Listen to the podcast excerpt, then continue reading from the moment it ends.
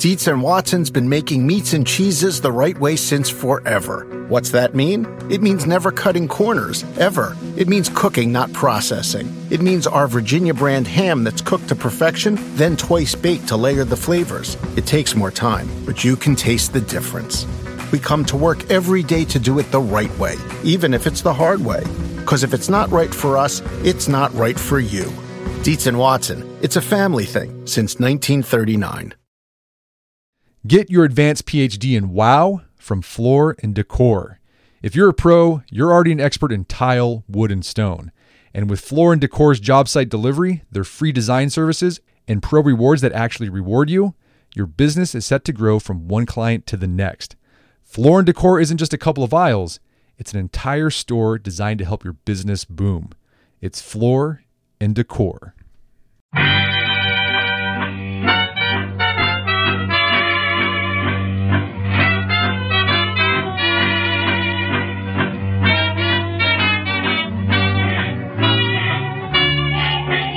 Brett McKay here, and welcome to another edition of the Art of Manliness podcast. Modern life has given us a lot of convenience. With the tap of our smartphone screen and without ever leaving our house, we can order a car to our door or a hot dinner, or even replenish our toilet paper supply. And right now, you're listening to this podcast how and when you want to. Yes, life is good in the 21st century, but what if there's such a thing as too much convenience? What if it's actually enslaving us in some strange way? Well, that's what my guest today argues. His name is Tim Wu. He's professor of law at Columbia Law School and the author of several books, including The Attention Merchants. And today on the show, Tim and I discuss the tyranny of convenience. We begin with a brief history of convenience, discussing how it became a driving force in the economy and in our culture in the late 19th century, and how Tim believes we're at the beginning of a second convenience revolution. He then discusses how convenience can make us feel more free and unique, but actually limits our freedom and makes us like everyone else. Tim then shares some ideas on how to inject some healthy inconvenience in your life for more happiness, freedom, and fulfillment. After the show's over, check out our show notes at aom.is slash convenience you can find links to resources where you can delve deeper into this topic. And Tim joins me now via clearcast.io.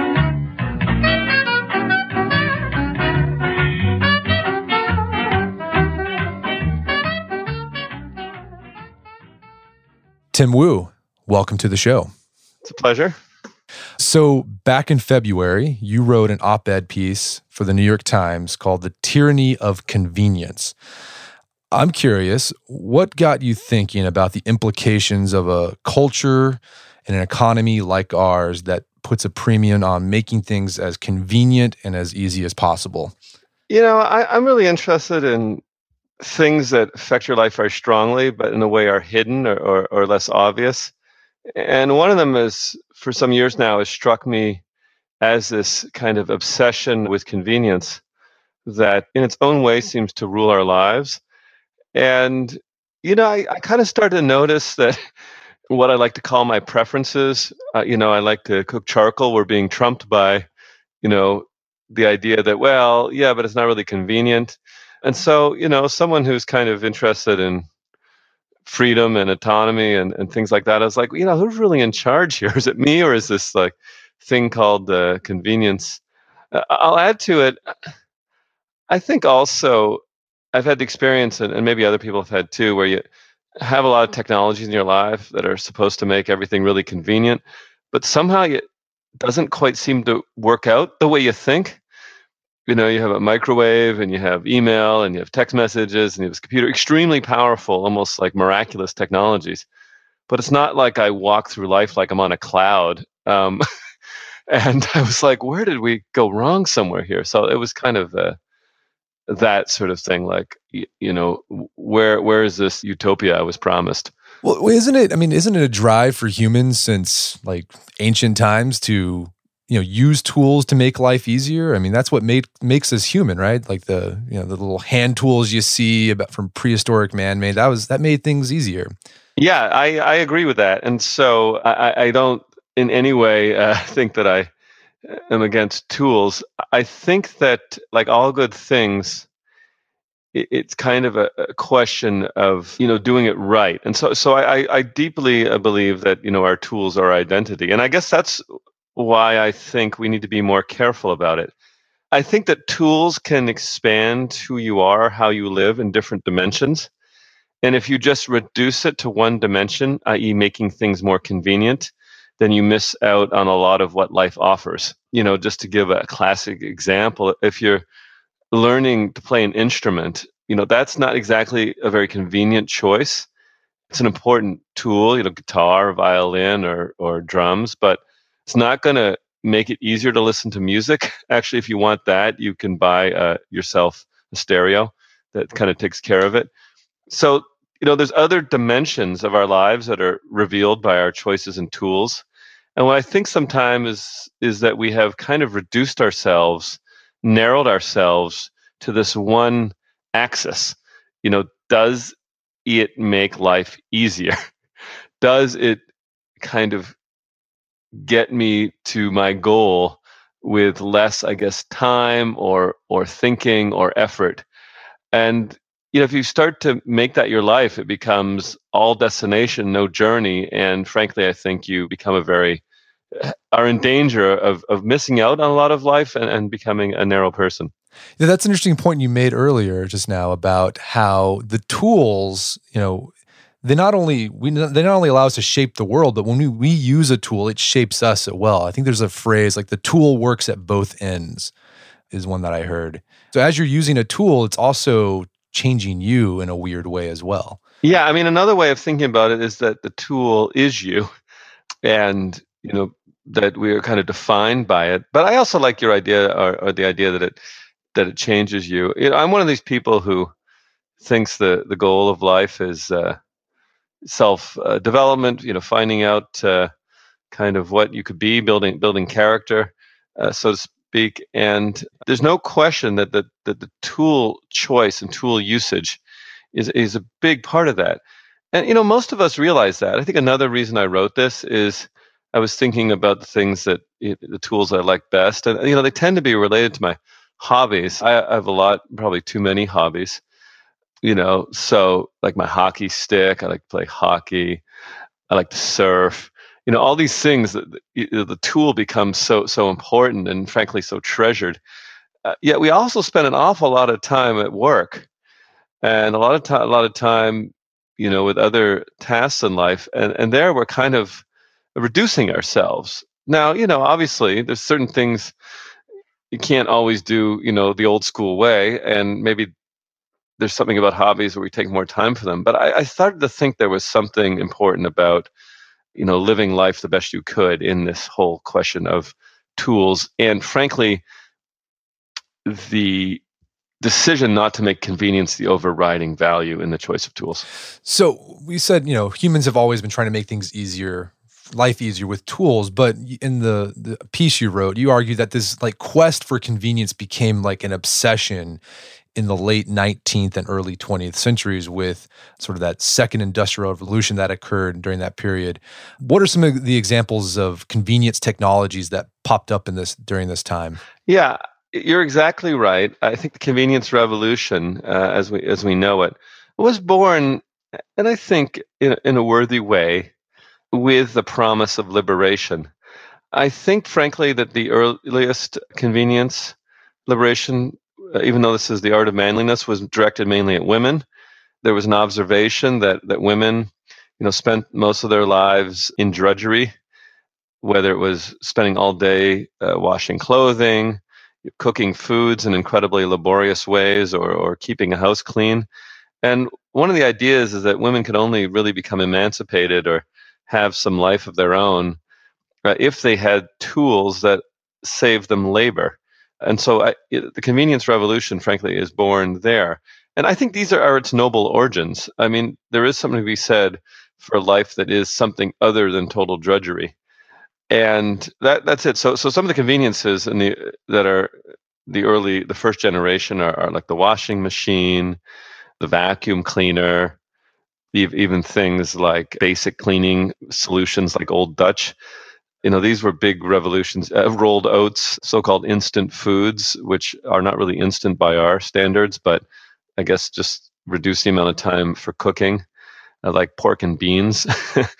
Uh, these these were the big the big revolutions of the late 19th century. And, and it continued though even through like the 1950s i mean every, you look at these those mid-century depictions of what life would be like in the future And it was just like this wonderful utopia where robots did everything. You know, you have the Jetsons where you, they have sidewalks that just move. You don't have to walk. I mean, they really thought this would be a, a, a, this like utopia and like we'd be living in it right now, but it didn't turn out that way. I think there was a period, uh, and I think it reached its apex in the 1950s, where the future and the utopic version of it was defined by total convenience in all possible aspects of life. And uh, you described some of them, but uh, some people may remember. Uh, it, you know, you push a button, your your food arrives. You push another button, you you arrive at work through a teleportation machine. Push another button, all your work gets done. So you know, life becomes about uh, pushing buttons in some ways we kind of live in that era. I mean you can push a button and something will be delivered. You can push another button and a message gets sent to somebody in japan. You know we, we do push buttons but one thing we're starting to noticing is that sitting around pushing buttons all day does not make necessarily for the most satisfying life. And i'll add to it that there is a skill in pushing buttons repeatedly and multiply it's called multitasking and we are sort of in danger of becoming a society where the only skill that matters is multitasking. And the only way you live is you sort of decide that which will be done as opposed to doing yourself. And, you know, that's to me a, sort of a diminished way of living. But it's certainly true that in the 1950s, you know, that was that was kind of the the dream. Yeah, so I mean, not only did people, I mean, even you even saw that in the Jetsons, where sort of the shtick was here they are in this utopia, but the technology like messes up their lives. You know, George, you know, gets caught in some bathing machine and it mangles him up or something. And it also just kind of feel unsatisfied with life. So not only is this, you know, convenience like it's unsatisfying, but you also argue, and I think this is really interesting, is that convenience can actually end up enslaving us or limiting our choices. How so? Yeah, I, when in the sense it ends up taking over your preferences. I, I want to discuss an example from the 50s. I think it was kind of a turning point. Yeah. It wasn't in the article, it was an earlier draft, which was the development of something called the, the baby box, or I guess the baby tender. Uh, there was a scientist named B.F. Skinner, who is famous for his experiments on pigeons. And he was very caught up in the idea of the convenience revolution. And so uh, he invented this technology, which um, was supposed to greatly reduce uh, the burdens of childcare, especially for babies and toddlers.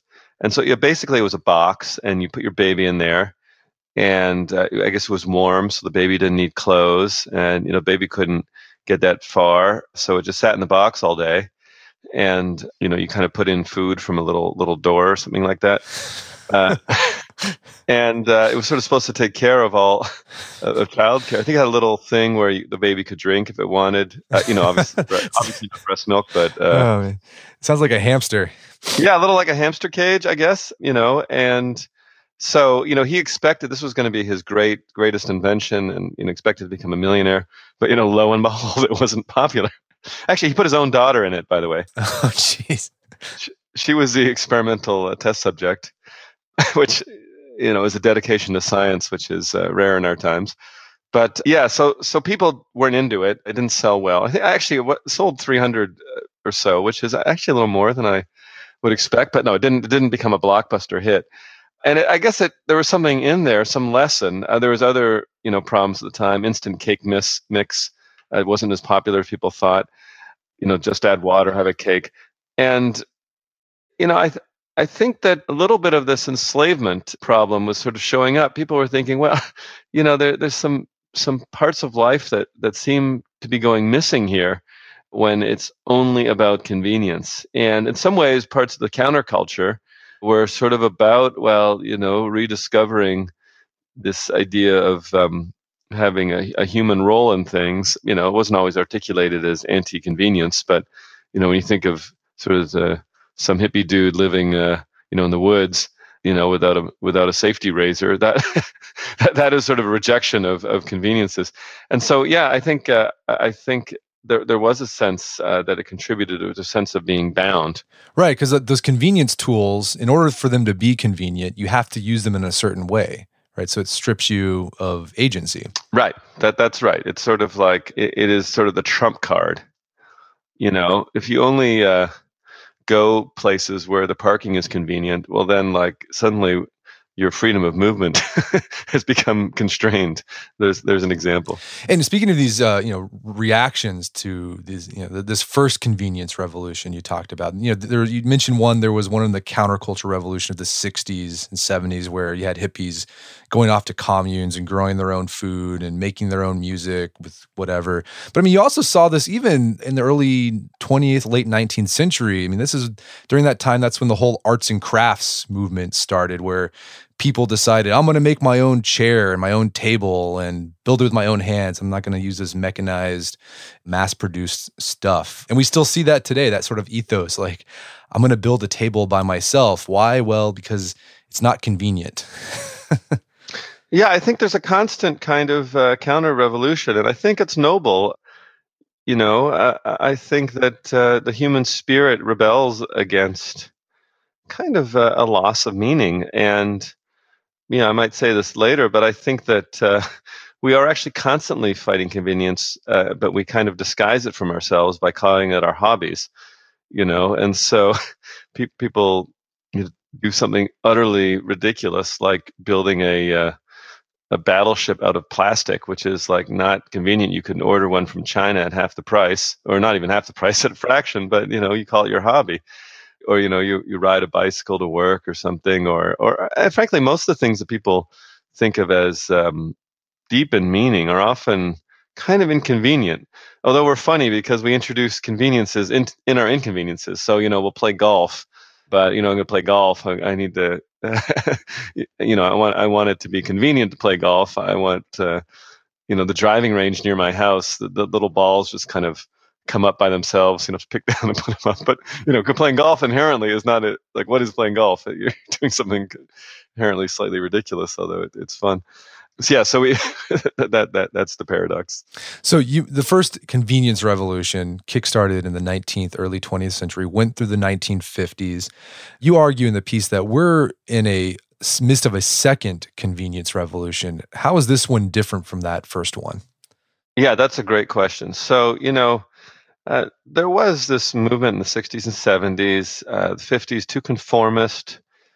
You know, we, we, we're not free to be us.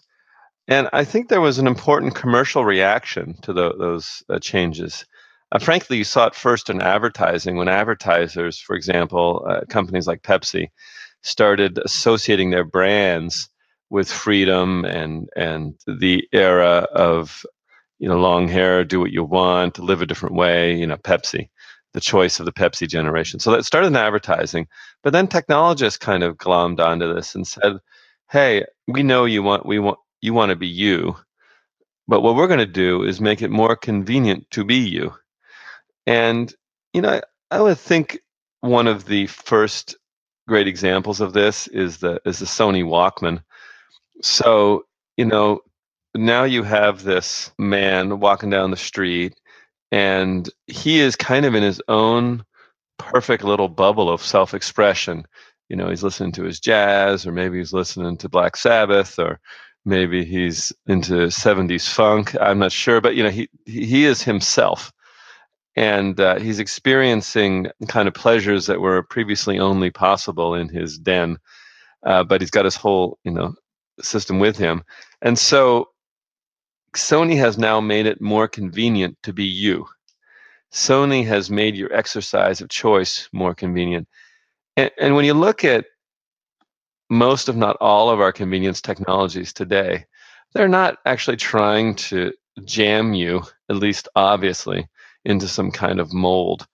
They're at least promising from the outset that, hey, I'm going to help you be you. So, you know, on Amazon, you can buy whatever you want you know, the original idea of Amazon when it was just books was, oh, you know, you don't need to just buy these bestsellers that are for the masses. You know, you can buy whatever strange book that really is, is all about you. And, you know, Google, you know, it's not like you're being pre-fed this feed of news from the media or whatever. It's like whatever you are, that that's that's who you'll be. And Facebook, I guess, was like, here's your friends and, and your network, Friendster before that. Uh, so so but you can keep in touch with them, know what they're up to, you know, without having to to go hang out with them. so so that that's freeing and um, and and convenient individuality. Let's put it that way. But you argue that this convenience to be ourselves, you know, we think it's going to make us more unique and more individual, but you argue that it ends up actually homogenizing society. Uh, how so? Yeah, I think it's like many things at the core. I actually do believe there there there is some promise there. I, I think, you know, it has in some ways become easier to be you. I mean, yeah, let, us face it, you can buy obscure, strange books and on Amazon. I don't want to discount that. Um, you know, recently I got into sort of Neoplatonian philosophy for whatever reason, known only to myself. And you know, those books are kind of hard to find, but you know, there they all are on on Amazon. Um, and uh, so there's something to it, but there is a strange counter effect where, you know, where even though supposedly on Facebook everybody is like their own thing. We have a weird way of making us all kind of seem the same. And you know, everyone's on Gmail and on Google, and uh, for some reason, it has this kind of um, counterintuitive homogenizing power. And that, that's kind of one of it's almost like a mystery. I think that sometimes the the promise of individuality can kind of be a, a little bit of a mirage because at other levels you are also submitting to a kind of conformity. And you know you have all the choices. I mean just consider let, let's pick on walmart for a second. So you know walmart offers a lot more choices than uh, the general store in a small town right? So in a way they enable individuality but if every town seems the same you know, and has all the same things, then there's sort of a, a grander homogenization that happens. And yeah, I think that's one of the real challenges in our era is sort of seeing through the idea that choice is the same thing as individuality and that you know self-development is nothing more than than exercising choice in the easiest way possible. I mean, we talk about this a bit later, but there is something more. There, there, there, there's a struggle, I think, that really defines character. Maybe, you know, relevant this podcast has something to do with the development of manliness, and uh, that is is missing. Yeah, I mean, let's talk about that. I mean, so this idea, I mean, kind of what you're arguing is that in the piece is that struggle, like you need to bump up against things that are frustrating and inconvenient and annoying in order to really truly develop yourself as a unique individual. Right.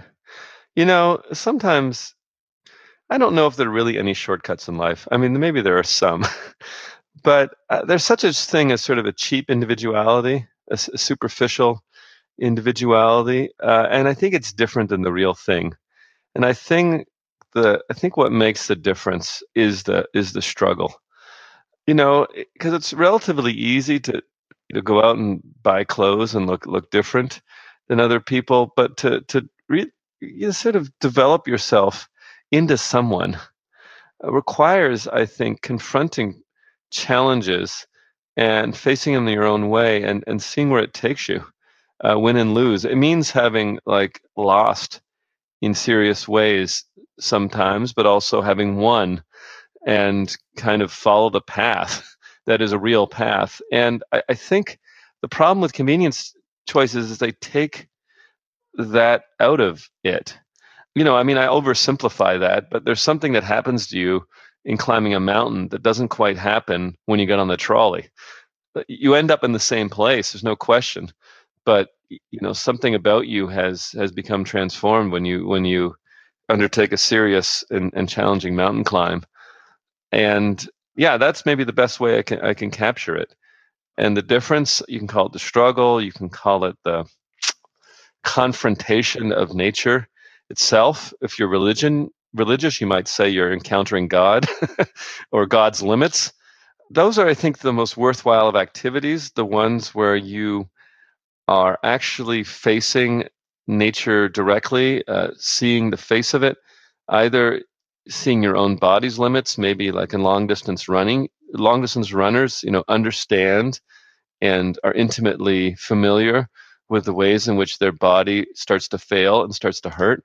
Or, or it can mean facing strongly and directly uh, just that straight, the kind of arbitrary and infinitely complex yet somewhat predictable nature of our environment itself.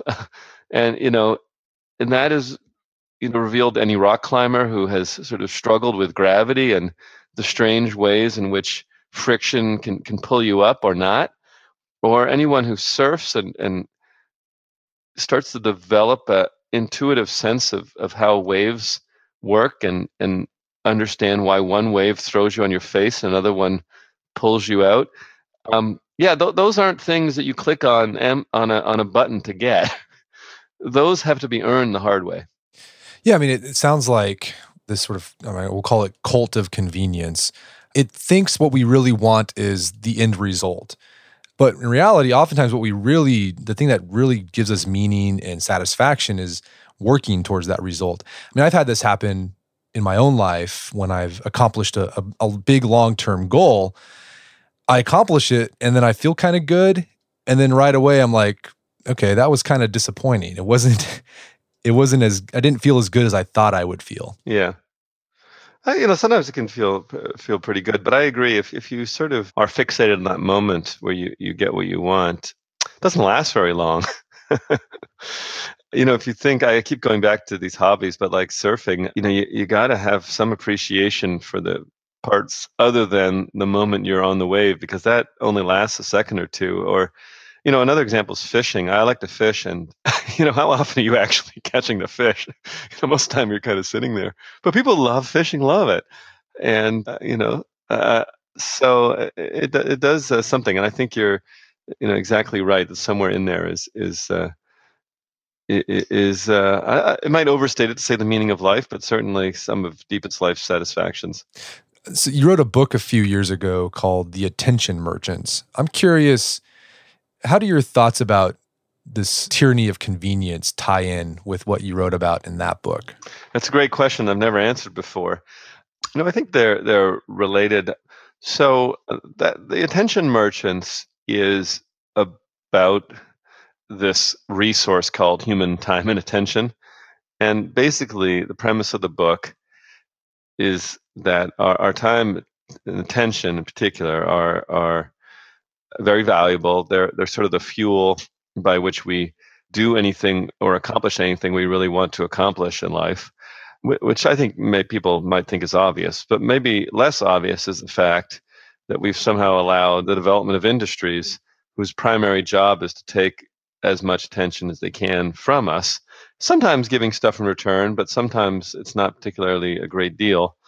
You know, I, I guess that book was inspired by that experience, which I've had. I don't know if your listeners have had, where you, you know, sort of start to write an email, you have the idea of using picking up your computer and you, you, you want to write one email and then suddenly like two hours go by and you try to figure out what happened. And I just feel there's an industry trying to suck out all of our time and attention from us without giving us enough money or anything else in return and taking something from us. So the question is, how is that uh, related to the, the culture of convenience? I think they're related in several ways. Uh, so uh, one is the sense that, in some ways, it is convenience itself that is the, the, the weapon that leads us to allow our attention to be to be sucked away. Uh, you know, you sort of lose willpower. It, it becomes just much easier to sit around, uh, kind of do nothing, and so it's kind of a combination. And, and I think that kind of um, stagnation happens to a lot of people and uh, I think I think they act uh, together.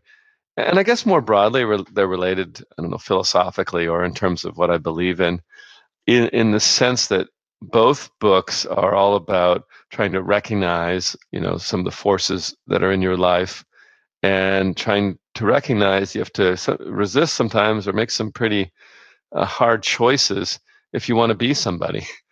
You know, unfortunately, in the United States, if you kind of go with the tide, you'll end up in debt, overweight, you know, addicted to social media, sitting in front of the TV for for 40 hours a week, and probably you know won't have a meaningful family life if you even have a family or any friends.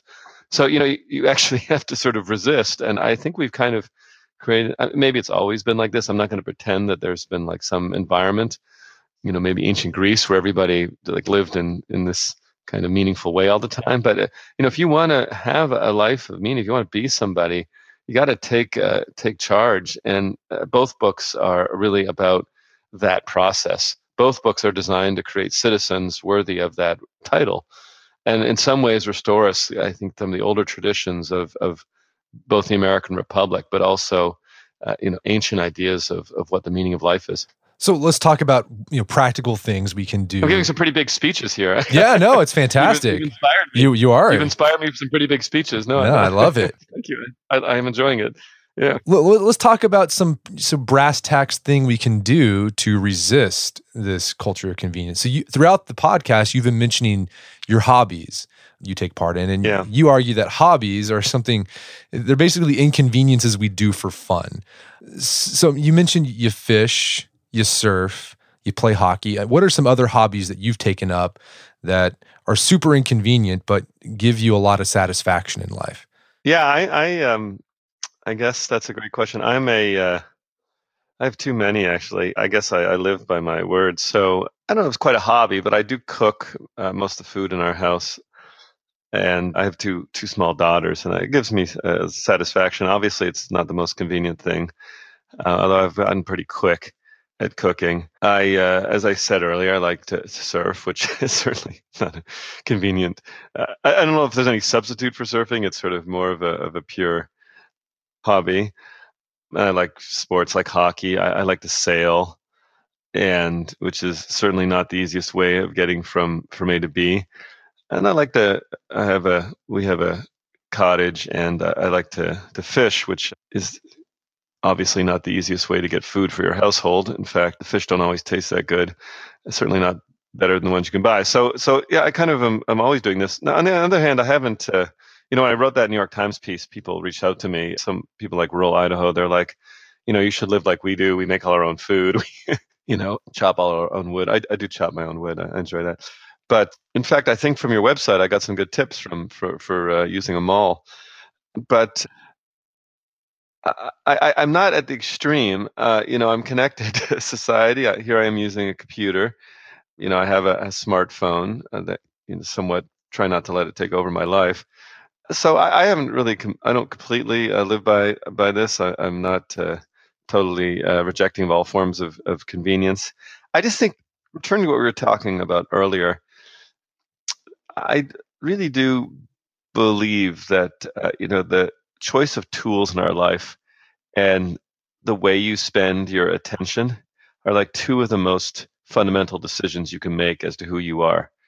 And you know ideally they come together. It's another way the ideas are uh, connected is uh, you know you want to use tools uh, devote your attention you have to tools which you feel uh, you know are character building or, or do something for you and you you know when you're done with it you uh, you just can tell I, I, don't know if if you're like me but i think you can tell after an experience what effect you feel it's had on it. Some make you feel sick and sort of degraded and you know like what was i doing? Sometimes feel like that after after too much time on, on the web. And other things you know sort of seem to bring you forward. I mean a big one i obviously spend a lot of time writing. And so the computer i don't want to sort of just completely castigate the computer computer can actually bring you in, in some important directions you know? A, a lot of the writing i've done most meaningful writing was on it's not like it was on some 1920s typewriter it was on a computer.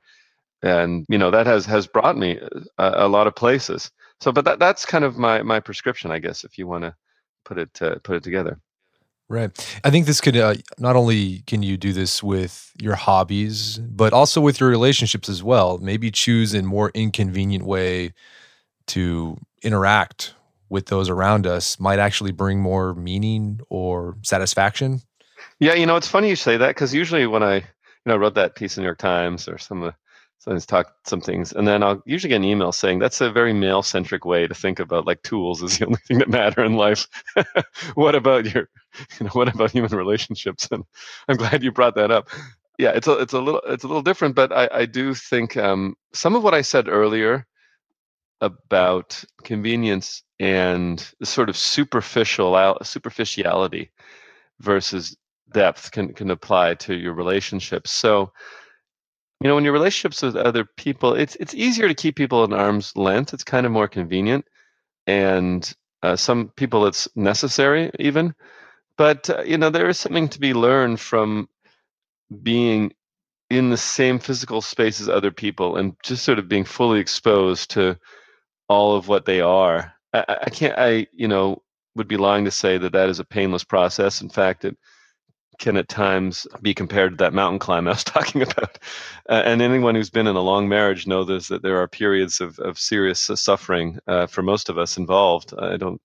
Uh, my, my wife is uh, a lovely person. We're, we're deeply in love and have a happy marriage. But I, I would be lying to say that it's you know uh, been like know the world world blender all the time. You just push a button, everything works great. Um, no, it, it's challenging, but but I think it's basically the same principles. And in fact, you're being closely involved with another uh, human per- person is a lot like what I was talking about. It is uh, very coming very close to to a direct encounter with nature itself. You know, it's not like you're hacking through the jungle with a machete but in some ways uh, it's sort of the human version of it. You're kind of navigating the challenging project of coexisting with other people who actually have their own consciousness their own preferences their own lives and don't necessarily know everything you do. And i can't say uh, i'm the most successful at that but it's certainly uh, something that makes life worth it. Yeah it takes skill. And whenever you I've, I've had those experiences where you've had a deft social encounter and it feels fantastic. Yeah. Compared to, you know, just sort of sending a text message. It's there's something yeah, something more grittier about it that makes makes it more fun. I don't know if that's the right word. I mean, I'll add something. I don't it doesn't have to all be sort of dark. I I, I take a lot of time this I you know, I like going out for drinks with my friends. That's like one of my hobbies. Maybe I should have said that earlier. We have a couple bars we like to go and we go there and we drink I don't know to excess, but we, we like to you know drink and just talk about whatever. And you know that kind of human experience there's no replica for it. You know sitting in a kind of quiet bar bartender friendly bartender not too crowded not screaming and just like chatting about whatever with with your drinking buddies i think like that is that is to me close to a religious experience is uh as blasphemous as that may right. sound, you know, and the hours, you know, it's it's going well. You know, hours kind of drift by, but not not in a way like on TV or Facebook. Like, what am I doing? It's more like this is just just just the core of of uh, of living. So, yeah, I think I think uh, I, I, seek out those kind of experiences, and uh, you know, they're, they're available to us. And but here's the thing: you have to be intentional about it because the the the the tide wants to make things convenient for you, so you have to actively resist it. Yes, that, that's right. I, you know, I think we have an environment which kind of through the force of convenience, it's an invisible thing. It's so alluring. That, that that's what's so interesting about. It. It's not like you know the old idea totalitarian government putting you in prison. It's more just like you, you coast along easy street, you make all the, the easy decisions, you know, you, you kind of eliminate difficulty in your life. And next thing you know, it's like, well, have you really lived?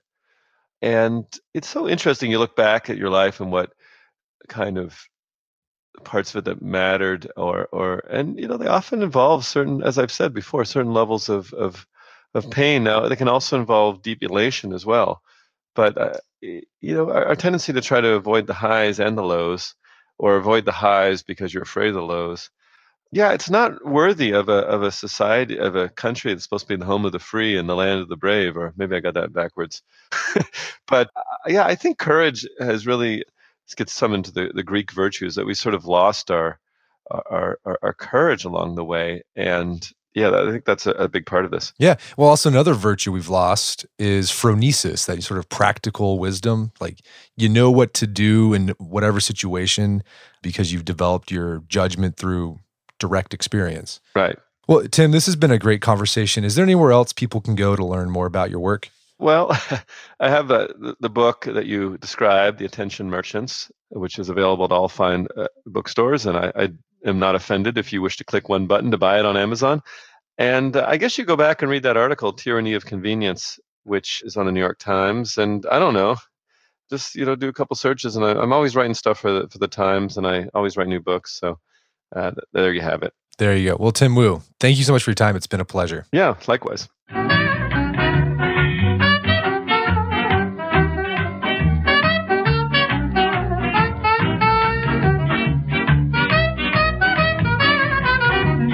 My guest today was Tim Wu. He's the author of the book The Attention Merchants. It's available on Amazon.com and bookstores everywhere. You can also find out more information about his work at timwu.org. Also, check out our show notes at aom.is slash convenience, where you can find links to resources where you can delve deeper into this topic. And if you're looking for a way or a systematic way or a program to help you inject some healthy inconvenience into your life, check out our membership program, The Strenuous Life, at strenuouslife.co. That's what the whole premise is designed to do. It's designed to inject some inconvenience, or as we call friction, into your your life, a little bit more difficult, so you can find that fulfillment that you get that Tim was talking about. So check it out, strenuouslife.co. We've had over 3,000 people sign up and hope to see you there. As always, thank you for your continued support. And until next time, this is Brett McKay telling you to stay manly.